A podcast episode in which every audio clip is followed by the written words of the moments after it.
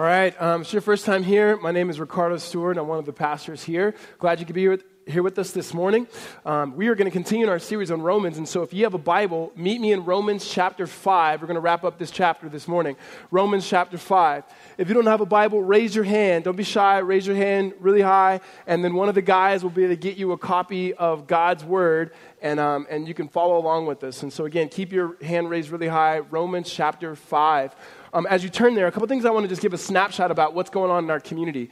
A couple weeks ago, we had our first annual uh, back to school party for our junior high and high school ministry.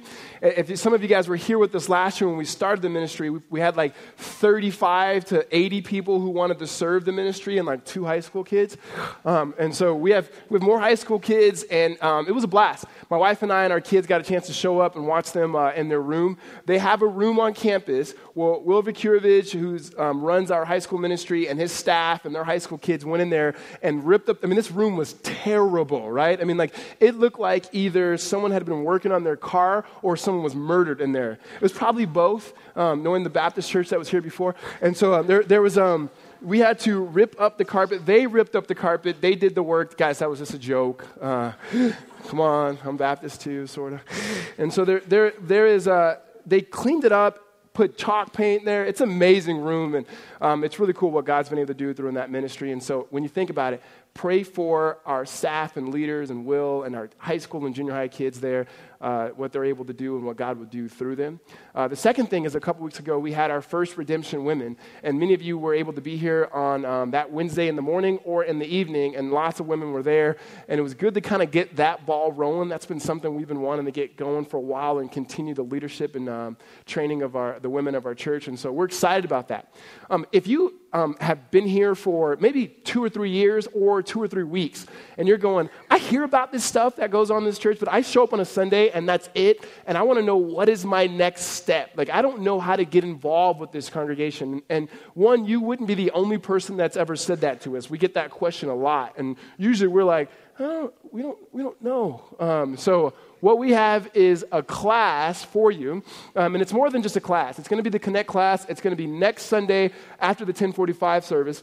Every single elder and pastor and leader will be there um, and we're going it's not just informative it is saying, what is my next step? What is this church? What do we believe? Um, let me get just kind of an overview of the life of this body and how I can get connected. If you're saying, I want to know how do I get involved in this church, be at that class. It's not a newcomer's class, although you could be new, but some of us have been here for a while and saying, I need to kind of join in on that. And so that's next Sunday after the 1045 service. You can sign up online at redemptionaz.com or you could just take that info card in front of you and fill out your name, email, email address and then drop it off at the Connect desk or drop it in the offering box, and uh, that'd be it. So, anyways, that's just kind of a snapshot on uh, what's going on here at the church. We're going to look at Romans today. Um, some of you guys uh, know already that. Um, last night was a rough time for many of us because the Sun Devil was absolutely, uh, well, This is a bad day for us, um, for those of you guys who are Sun Devil fans, but go Cardinals today is what we're looking forward to. So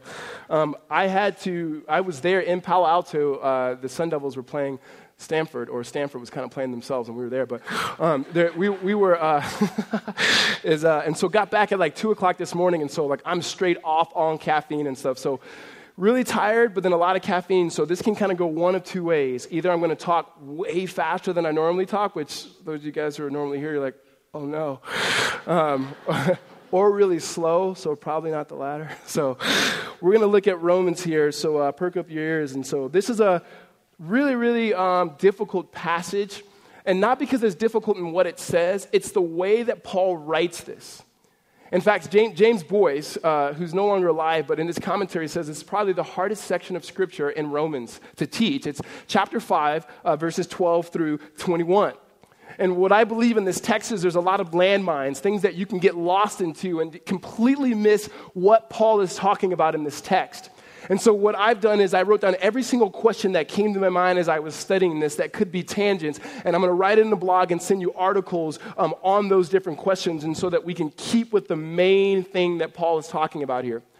Because I believe what Paul is doing is Paul is wrapping up chapter 1, 2, 3, 4, and all of chapter 5. Because starting next week, we enter into a new section in which Paul begins to talk about this union that we have with Christ Jesus.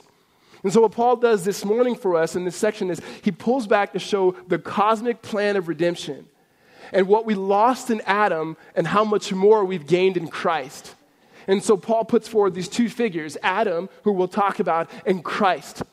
And normally, when this text is taught, um, we will focus in on sin or original sin and brokenness uh, because it mentions that, but Paul is only mentioning that as a backdrop to show how good Christ is.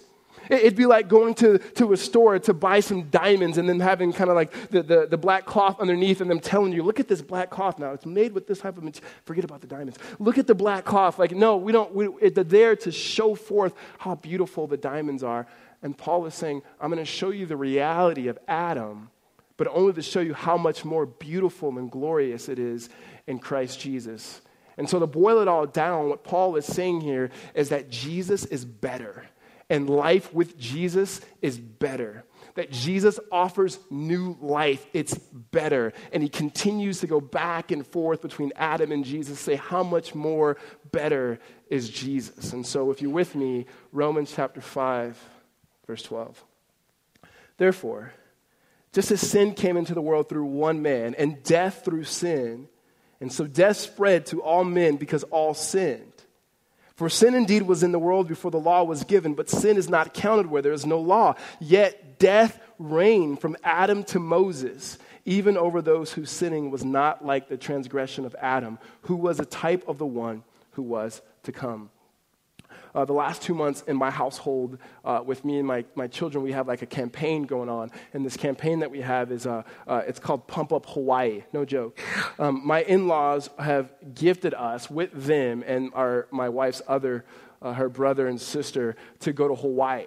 And so over the summer, like, hey, we're going to pay for you guys to go to Hawaii, and you guys, if you guys really want to go, I'm like, ah, if we have to, okay, you know, whatever, who wants to be in Hawaii, right? And so I've been really excited for, looking forward to this uh, next month. And my son, my oldest son, is for whatever reason, like Hawaii wasn't something that he just wrapped his head around. Get it? He's four. Um, his like favorite place that he looks forward to is Flagstaff, right? And it, not there's anything wrong with Flagstaff. Flagstaff's an amazing place, but that's all he wants to talk about. It's like, Dad, I want to go to Flagstaff. I'm like, why are you bringing up Flagstaff when we're talking about Hawaii? And so that's how we started this campaign. campaign. It's called Pump Up Hawaii. And so every once in a while, I'll get the laptop out and show him pictures of Hawaii, and I'd show him brochures and stuff, and like, this is what Hawaii looks like. And he's just like, dude, what about Flagstaff?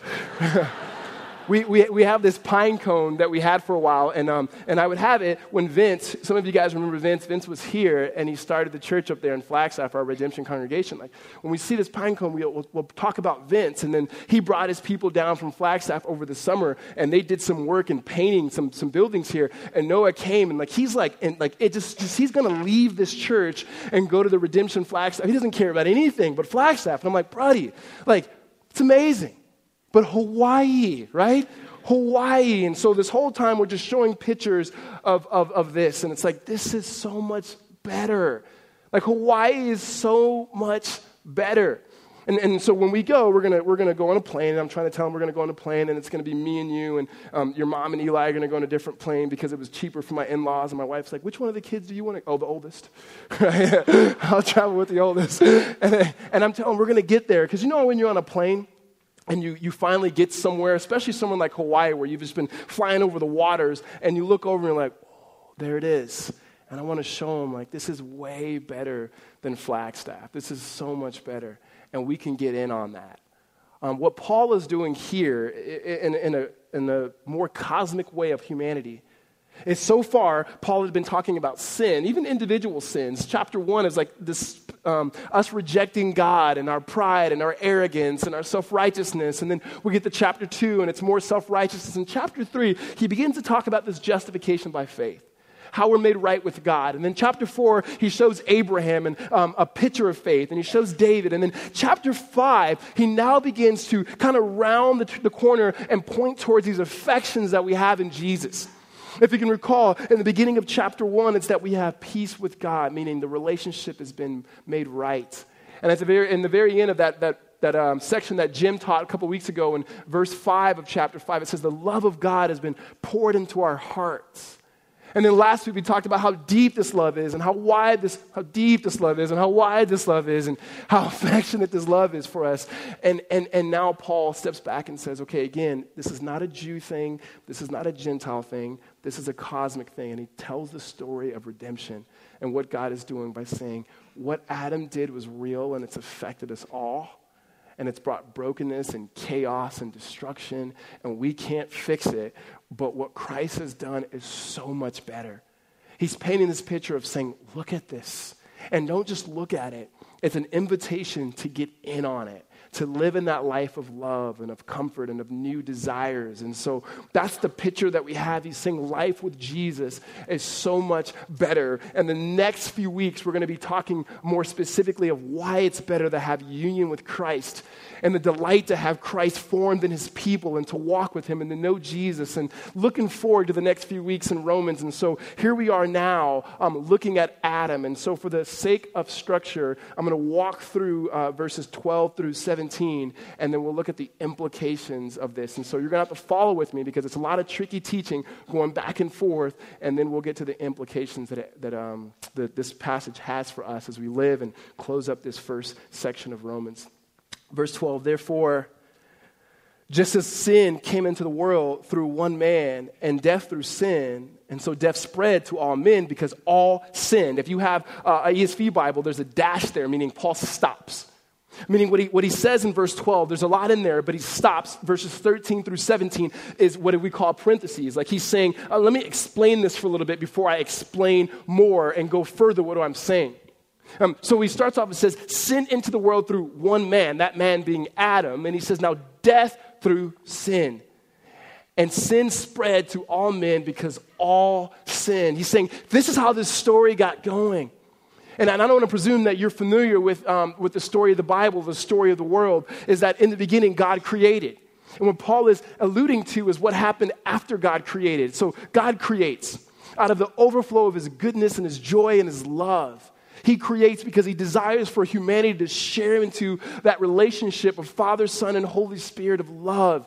And he creates this world. And he, at the apex of his creation, he creates Adam and he creates Eve and they, they have this right relationship with God and they walk with Him in the cool of the day and they have a right relationship with each other and they're enjoying all the fruits and they're naming animals and they're walking around and they're, they're hanging like Adam's with his wife and Eve's with their husband. They're walking around naked and, and, and you know, it's like they have no kids. It's like life was perfect, right? Like, like, it was just like this, this picture of paradise. And then the way the story goes is the serpent is there, and the serpent begins to deceive the woman and says, Hey, you know, should you trust God? Does God really have good intentions for you? You know, that was like how this whole thing began to go, unravel. It's questioning God's intentions for us. Like, did God really say that? And then the woman eats the fruit, and then her husband's next to her, then he eats the fruit, and then death enters in the world through one man's sin. Now, if you're anything like me, you're going, whoa, whoa, whoa one man sinned. The woman sin first. Why is it always talking about Adam? Like, isn't it always about the woman? Right? Like, it's like, why isn't it Eve? It's well, what we learn there and what we learn throughout Scripture, and even in, in Hebrew theology, is Adam was a covenantal head or a federal head, meaning he represented not only his wife just because he was. Um, just because that was his wife and he was supposed to lead her, but he was by God chosen to be the representative of all humanity. And so think about that. If Adam says, No, I'm not going to do that, then we all live in the presence of God. But Adam goes, No, I'm going to choose myself. And I'm going to choose to, to, to not trust God. And I'm going to do my own thing. And in doing that, we all sin. We all fell. It's called the fall and death came in through that one man's sin. And Paul uses the language of kingdom language. He says it reigned, meaning sin didn't just affect us morally because we make bad decisions, it affected everything. It affected our thoughts, our intellect, our desires, our will, our free will. It affected it all. It did not just affect humanity, it affected all creation. In fact, in a couple chapters, Paul is going to say that creation in itself is yearning, meaning longing for a Savior that even creation is saying, like, when is God going to come and redeem what was lost in the fall? And, and, and we, we have a problem with that, though. As people who live in America who value our freedom of choice, we go, wait, Adam represented us? We didn't have a choice in that. Like when we want to think about a representative, we want to choose somebody who we thought would be best. We wouldn't have chosen Adam. Like, why, why is it I have a sin nature because of some dude years ago who ate the fruit? I mean, what? That, that bothers me. And here's what we have to deal with. Um, not only did, um, did God just choose Adam, he didn't just merely choose him, he created him. And Adam was in a perfect setting. Adam was created. Um, he wasn't born in sin like you and I. He wasn't born in chaos. He was born in the perfect climate, in the perfect uh, temperature, the perfect um, context in order for him to do everything that God called him to do. And yet he failed. It'd be quite arrogant for us to say that we would have chose better than God. And the other thing would be quite arrogant for us to think that we would have done better. Like I could have done, oh, I would have been like, no, no, Lord, only for you, no fruit for me, right? Eve, you do your thing, I'm with God. No, that wouldn't have happened. And, and it's saying that, that what we sin now, um, there's a sense that we're victims of, of Adam's sin. But not only that, it says all have sinned, meaning not only are we victims, we all, we're also victimizers. We hurt people and people hurt us. And, and, so, what Paul is saying here is we sin. So, when we lie, we don't become sinners once we lie. We're sinners, therefore, we lie. And so, we don't become sinners when we steal. You know, we, don't, we, don't, we, didn't, we didn't become a sinner. We were, we were sinners by nature and by choice. That's the position that we're in. Adam brought death. And then Paul is saying, and death reigned. There was no one who was able to escape it. There wasn't one person who came into this world and thought, you know what I'm going to do? I'm going to rid myself of my sin and I'm going to fix all of this. There have been plenty of people who said that they were that person. There have been plenty of us who try, and we still try, and we understand the brokenness of, of, Adam. We understand it experientially, right? Even, even in our own families, how, how stuff gets passed through the DNA. Like, even, you guys ever had that conversation with yourself, whatever age it may be, like, I'm never going to be like my parents. Never ever. And then you get older and you're going, never. And then you have kids and you're like, oh, dang. it's like you start saying things that they say, and like it's like, how did this happen? It's like it's in you, bro. You can't shake it. And when you read through the Bible, you see this effect, right? If, if, you ever read through the Bible, like you get out to Genesis chapter 3, like things don't get good again until Genesis, to Revelation 21. Like after that, it's like it's all bad, right? It's like like one long bad episode of Jerry Springer, right? It's like, who's the father? it's like it's like even even the heroes of the faith. We've talked about Abraham. Abraham just did some silly stuff. You know, he takes his wife and goes, "No, she's not my wife. She's my sister," and that's weird. And then and then um and then lets another man. Uh, it's just weird. And then and then you have David David's a man after God's own heart, and then he does some silly stuff too. Like he's supposed to be off at war, and then next thing you know, he takes this other man who's fighting for him and takes her and then gets her pregnant and, and then has him killed. Well, first, he has him come and try to get drunk so he can cover it up, and then that didn't work. And so it just looks messy. And we have our own issues and we have our own stories. And when you see what happened in the fall, those things are happening in us right? When Adam and Eve sinned against God, first there was, sep- there was a broken relationship. There was separation between them and God. They hid from God. They didn't trust Him anymore. They didn't think that God had good intentions for them. And many of us, we, don't, we hide from God. We don't trust Him. We don't trust His word. Even those of us who are Christians now, we still find ourselves living in Adam. He's the company we find ourselves keeping. And then not only were they separated from God, but they were also separated from each other. And so, you know, Adam and Eve, they hid from each other. They were once exposed before one another. And then now they have these fig leaves and they put fig leaves over us. And now we have metaphorical fig leaves all over the place. We hide, our, we hide from ourselves, we hide from others. We, we, we hide in success, we hide in the things we can build, we hide behind our kids. Look how good they are. That's why when our kids eventually walk away from God or do something that we don't we, we didn't raise them that way, we lose a self. We hide behind our degrees. We hide behind really good things because we don't really know ourselves, because we don't really know our God.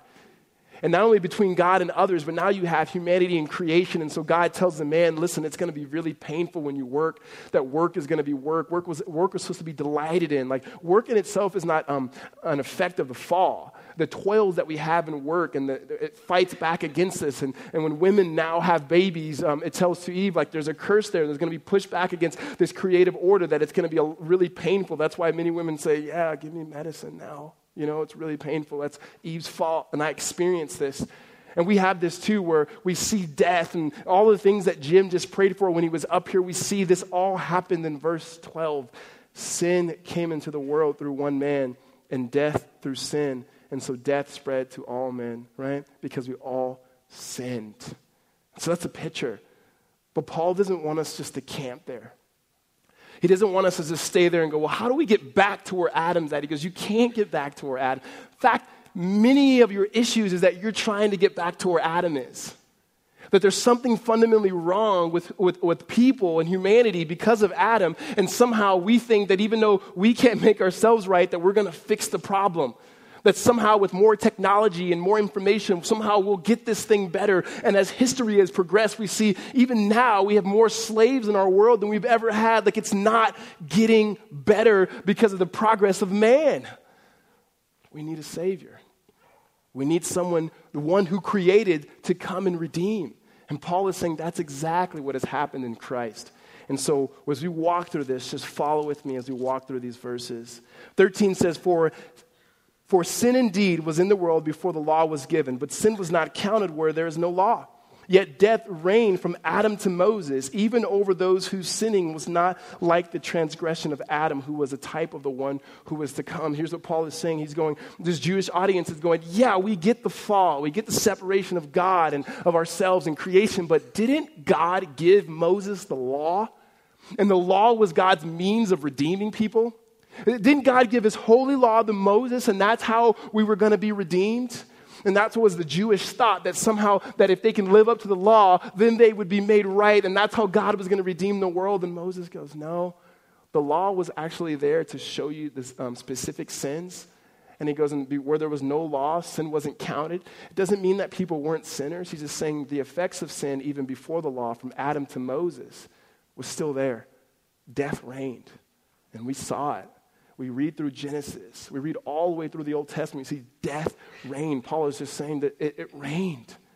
And then he begins to hold up Christ as the true and better Adam.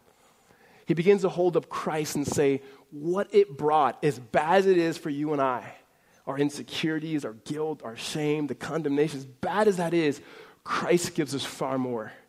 Paul is painting that picture, similar to what I'm trying to do with my son and going, yeah, yeah, yeah, but Hawaii's way better. Let me paint this picture and say this is way better. And he does it by comparing. Verse 15, he goes on, but the free gift, speaking of God, speaking of Christ, the free gift is not like the trespass. For if many died through one man's trespass, much more will have the grace of God and the free gift. By the grace of the one man, Jesus Christ, abounded for many. Sorry, that didn't make sense to me. I'm going to read that again. Coffee.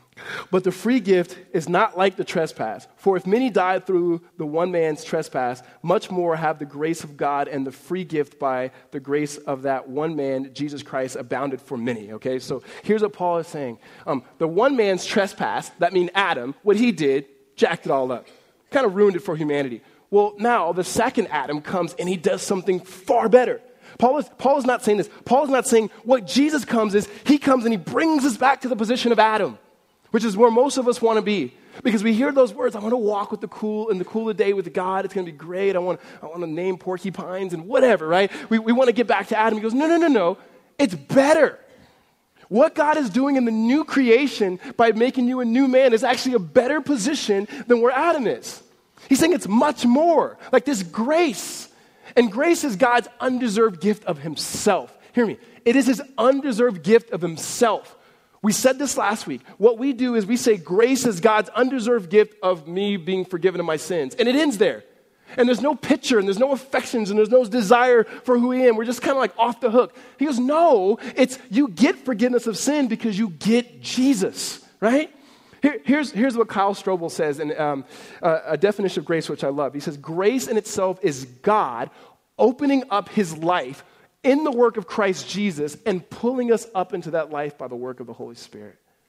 It's God opening up his life in the work of Christ and pulling us up into that life by the Holy Spirit. And he dumps it into our heart by his love. And so, so the first thing that I want to show you here is what Paul is saying is we're not going back to where Adam was. Um, because we, Adam's here, he jacked it up, um, and then we want to be back to where Adam is at before the fall. And what Paul is saying is, no, that would be like a form of probation. We have something better than that. We have something better than Adam. because Adam represented us and he didn't rep us well. Where Jesus comes and he's our representative, and so we have what he has. Um, so, probation, um, we've talked about this before. Some of you know what that, no, none of you guys probably know. You guys oh, saints. Um, probation in itself is you're free, but if you, if, there's, an, there's a big if. Like, if you do something, you're back in that prison.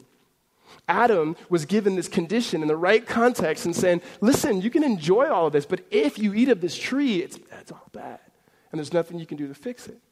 Some of us think that way, the way grace works is that God puts in that position go, all right, I'll, I'll take care of some stuff. You didn't figure it out. Maybe you didn't know. Maybe you weren't raised in the right family. And then God kind of just sends Christ to make you uh, better. He sends Christ to put you in a position where now it's up to you. And then we still live with fear like we still live with fear of God, not in reverence, but in fear like, man, I'm, you're afraid of living. There are so many Christians that our life is about managing sin because we want to make sure our sin level is really low. You know, we want to diversify it. We want to make sure that the grace and the righteousness is a little bit higher over here. And, and, and, and we don't want to do the big sins. And so we'll guard ourselves from that. And so we'll kind of give ourselves a pass on kind of secret sins. Paul's saying, no, it's not probation. There's no if factors. There's nothing you can do that can separate you from the love of God that's in Christ Jesus. There's no tree that you can eat from. There's no sin that you can commit. There's not, a, there's, not a, there's not a limited amount of times that you can commit that particular sin because some of us were going, gosh, if I keep doing this, I'm losing it, right? No, no, no, no, no. You can't lose it because he's wrapped you up in the life of Christ. Paul is saying much more is his grace. What was undone in, in, in Adam has not just been um, made better, but made best in Christ Jesus. He's now the one who represents you. Amen? Paul's saying that's good news. That's good news. And he continues here in this parentheses in 16 and 17. And he says, And the free gift is not like the result of the one man's sin. For the judgment following one trespass brought condemnation. But the free gift following one man, the following many trespasses, brought justification. He's just showing how much more. He goes, Adam's one act, like one act, ruined it all, made us sinners. And we sin and sin and sin. And he's saying now the act of Christ forgives the many transgressions. That means there's not a, there's not a number that, that God is saying, when you get to this number, like, that's enough, and you're getting really close. Be careful, right? Better die, right? It's like, no, he says, no, this is what Christ has done. And then he says this in verse 17 For if because of one man's trespass, death reigned through that one man, much more will those who receive the abundance of grace and the free gift of righteousness reign in life through the one man, Jesus Christ. Paul is saying is um, reign, the rain happened in Adam. And so, in a sense, that sin and death kind of had a position of glory in, in, our lives, and it took over our lives. That we were put in a position that we can't, we can't do anything but sin, like we can't but, but be sinners.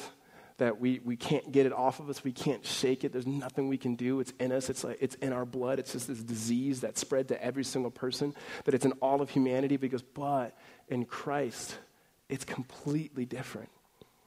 And it's not God giving you another chance.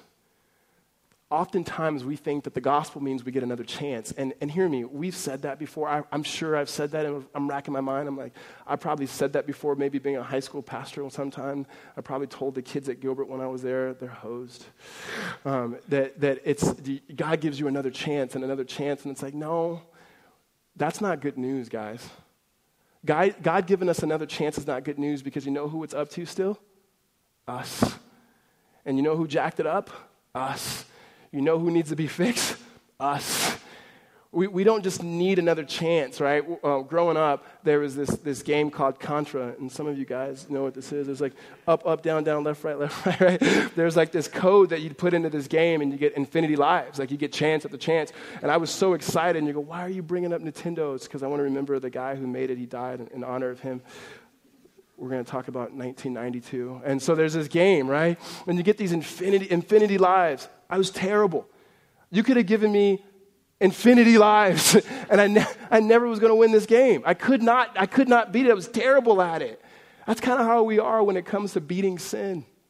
Like we've made promises with God before, like, oh, Lord, you got me by this time. Thank you so much. This is the season.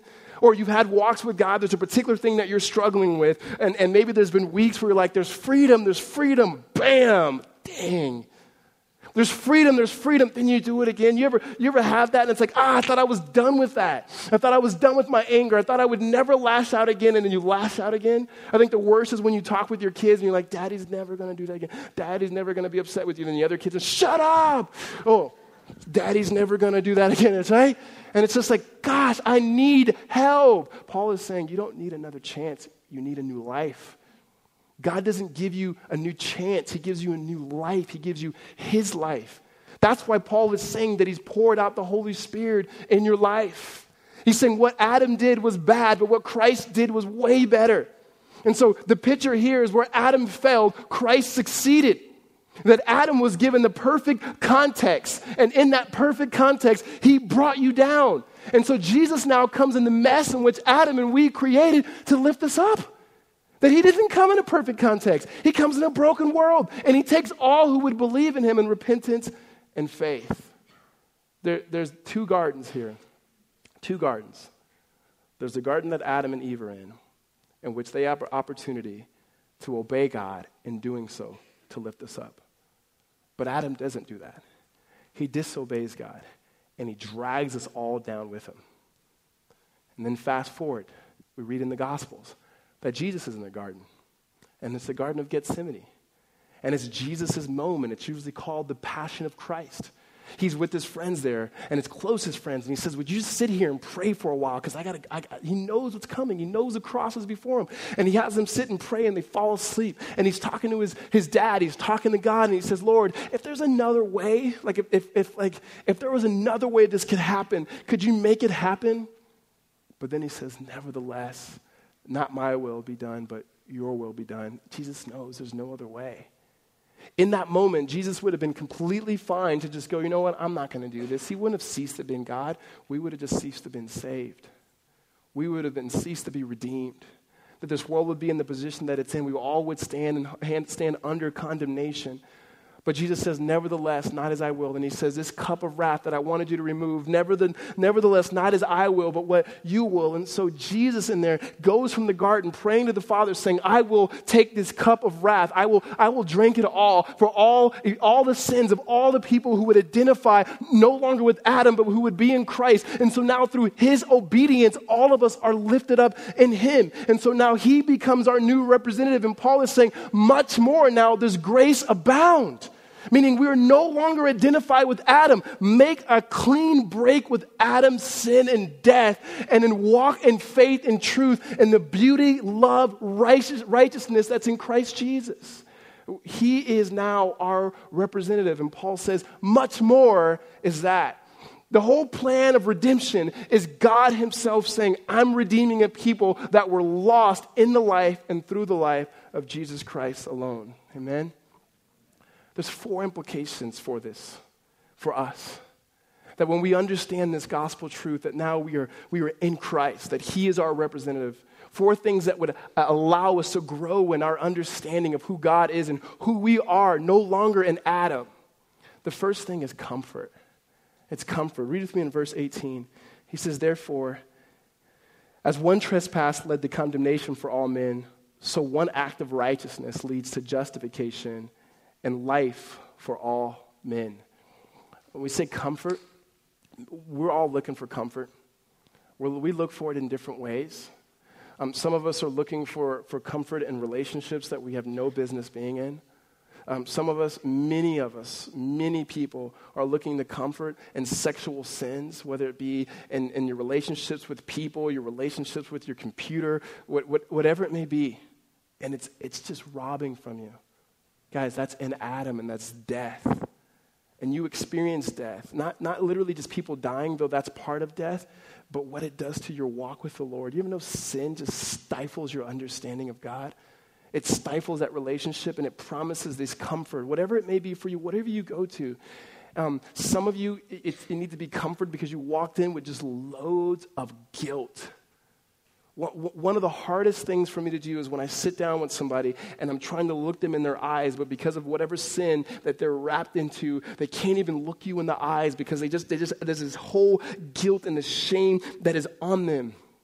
They're like their father Adam, who hid from God and who tries to hide from people and give you half stories about your life and not living in the comfort in which God provides. And some of us are here, we just, we just have a lot of guilt.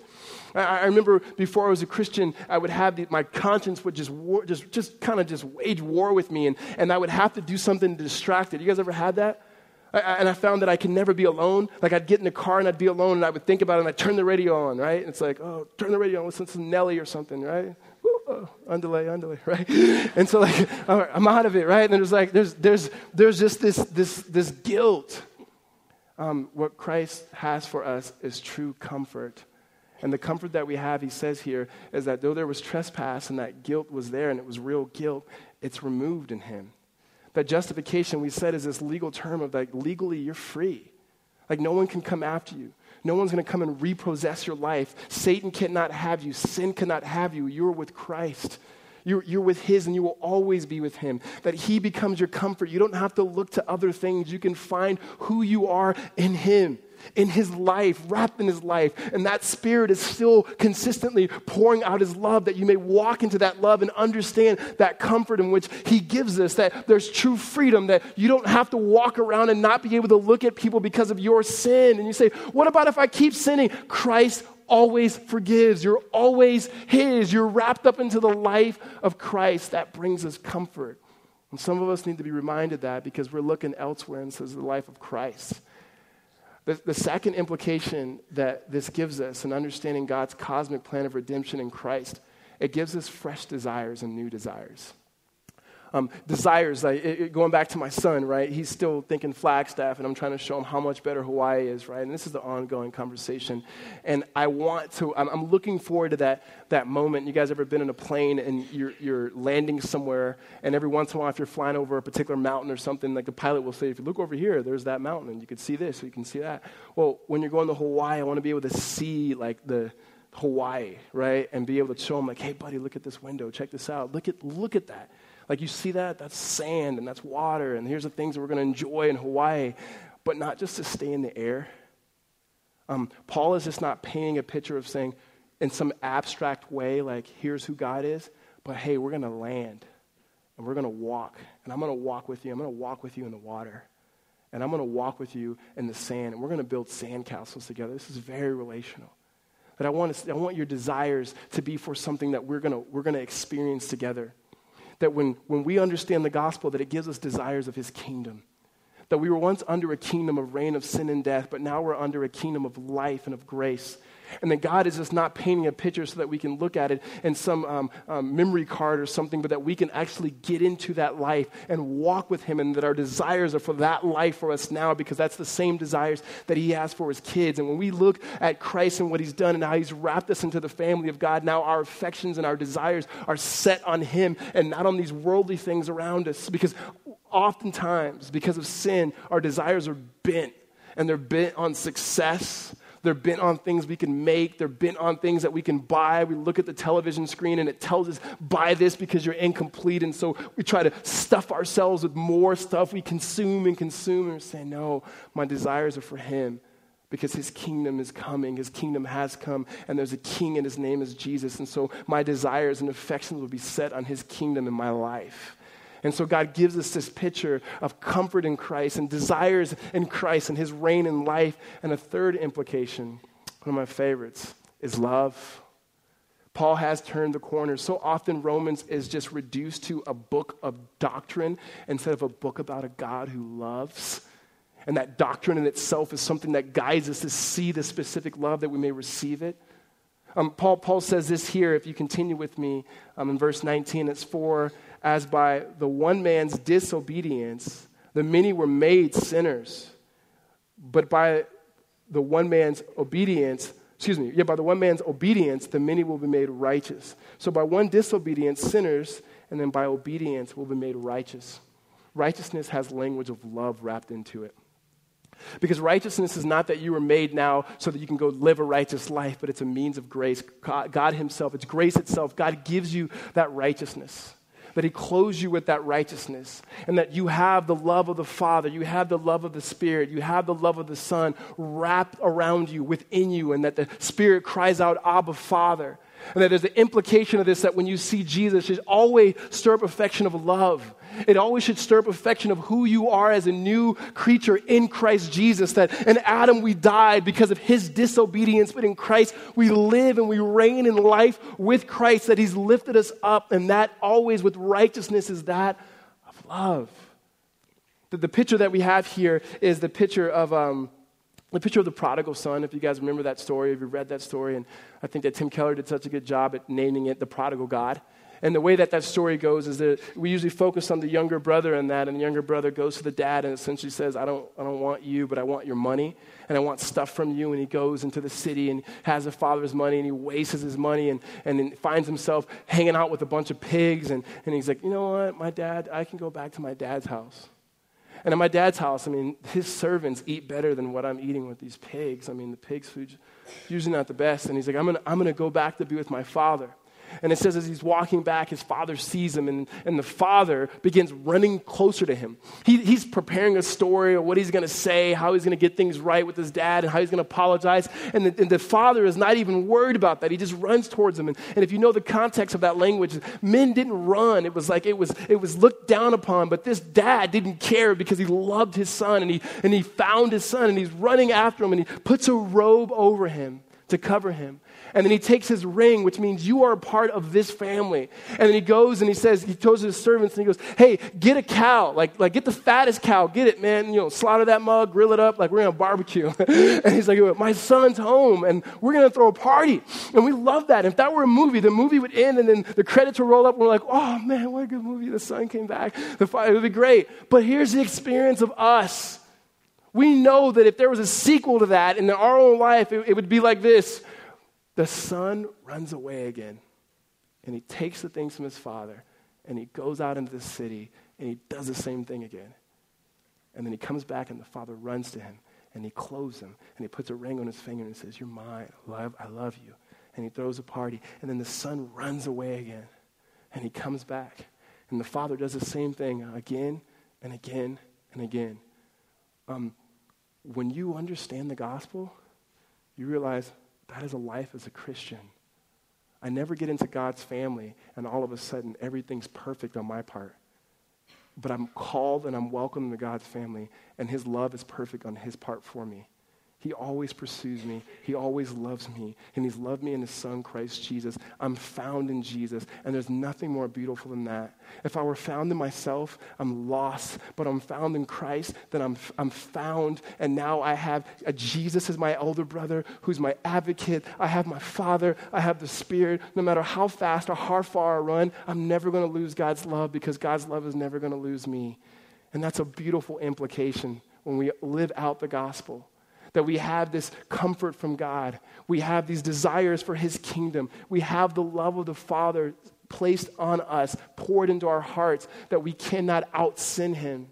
And then lastly, faith, the implication of faith.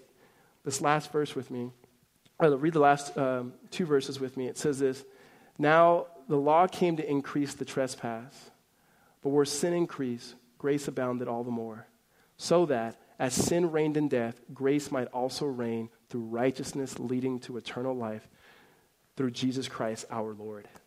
He goes back now to wrap it up to the Jewish people that were thinking that the law was meant to redeem. He goes, The law was never meant to redeem. Some of our, our, our issues as Christians is that we're looking to the law, we're looking to instruction to redeem us. We're looking to certain things, certain practices, certain accountability groups, certain things to redeem us. We're looking to the church. The church doesn't redeem, God redeems people in the church. And he's saying that the law was only meant to show what was wrong. Meaning, we know something's wrong. Have you guys ever gone to the doctor and you kind of have symptoms and you're like, something might be wrong? And then you go to the doctor and they go, oh, that's what it is. Oh, that's worse that's worse than what I thought, right? Several years ago, I had like this ankle injury, and it was something simple like I jumped over somebody and landed, and like my ankle was like kind of cracking here and there, and, and, and it was, you know, no big deal, but I, you know, I could barely walk. But I mean, for, for a while there, um, I just thought it was just a sprained ankle. Well, six months go by, and I'm like, gosh, my ankle, you know, I know something's wrong. And I went to the doctor, and he goes, yeah, your ankle's broke. I was like, what? He's like, your ankle's broke, and we can't, like, you can't, it's not going to heal on itself. Um, you're going to have to have surgery. We're going to take that bone out. And I'm like, What? Are you serious? Um, we're not going to heal on our own.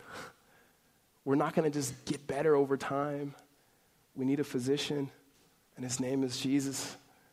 And what Paul is saying is what happens now in the new Adam and the new Christ that when we trust in Him, He comes and He takes our dead hearts and He gives us alive hearts and He gives us His righteousness. And where sin increased, meaning the more and more the physician, the x ray showed how bad our situation is, past, present, and future, where sin increased, He says grace increased all the more meaning you're never going to out sin the grace and love of God. Some of us think that I'm just too much of a sinner. Christ is like, no, you don't understand my ability to save. And he says that this will lead into eternal life meaning it's faith. And Adam, we don't have to believe in Adam to understand his effects. We just look around, we receive that naturally. But in Christ, it's through faith. If you're going to have the comfort in Christ that he provides in the new in, in Christ, it's through faith. If you're going to have these uh, desires and affections towards his kingdom, it's through faith. If you're going to really live in the Father's love, it's going to be through faith. And so some of you, some of you have never believed in Jesus. And today might be, like, now might be the right time to just admit, yeah, I'm broken, and I've tried to fix it, and I can't, and I want to trust this Jesus who makes my life not just better, but gives me eternal life, who gives me new life, that I may have his life formed in me. And you don't have to walk down some aisle, you don't have to sign a card. You can just pray and say, Lord, would you do that in me? And then for the bulk of us who have already already Christians, our repentance looks like this. Lord, we are identifying with Adam and you've already broken the chains from Adam. We're identifying with the slavery of sin when you've already freed us. We're identifying with death and things that lead to death when you've promised life. And Lord, we want to live in your love and your comfort, and we want our desires and our affections to be raised. We know where Adam disobeyed, Christ obeyed, and so we want to walk into what you've already given us, nothing that we have to earn. We confess that we've been trying to earn it through our religious duties, but we want to receive it through your affection and your love, that we may rest in the love of God through faith in Christ Jesus. Amen? We, we, we, are, we are going to, um, the next few weeks, it's going to get really good. Not that I'm going to get really good. The text in itself, we're going to talk about what does it means to walk and live in this love of God. We're going to talk about what that means for us spiritually, what it means for us practically. Don't miss the next few weeks. We're going to, as Christians, this, this next few weeks that Romans has for us is beautiful teaching of a union with Christ. Everything that Paul sets up here in, in uh, the end of chapter 5, that you are no longer in Adam, you're in Christ. And so next week, how do I live in Christ? Let's pray.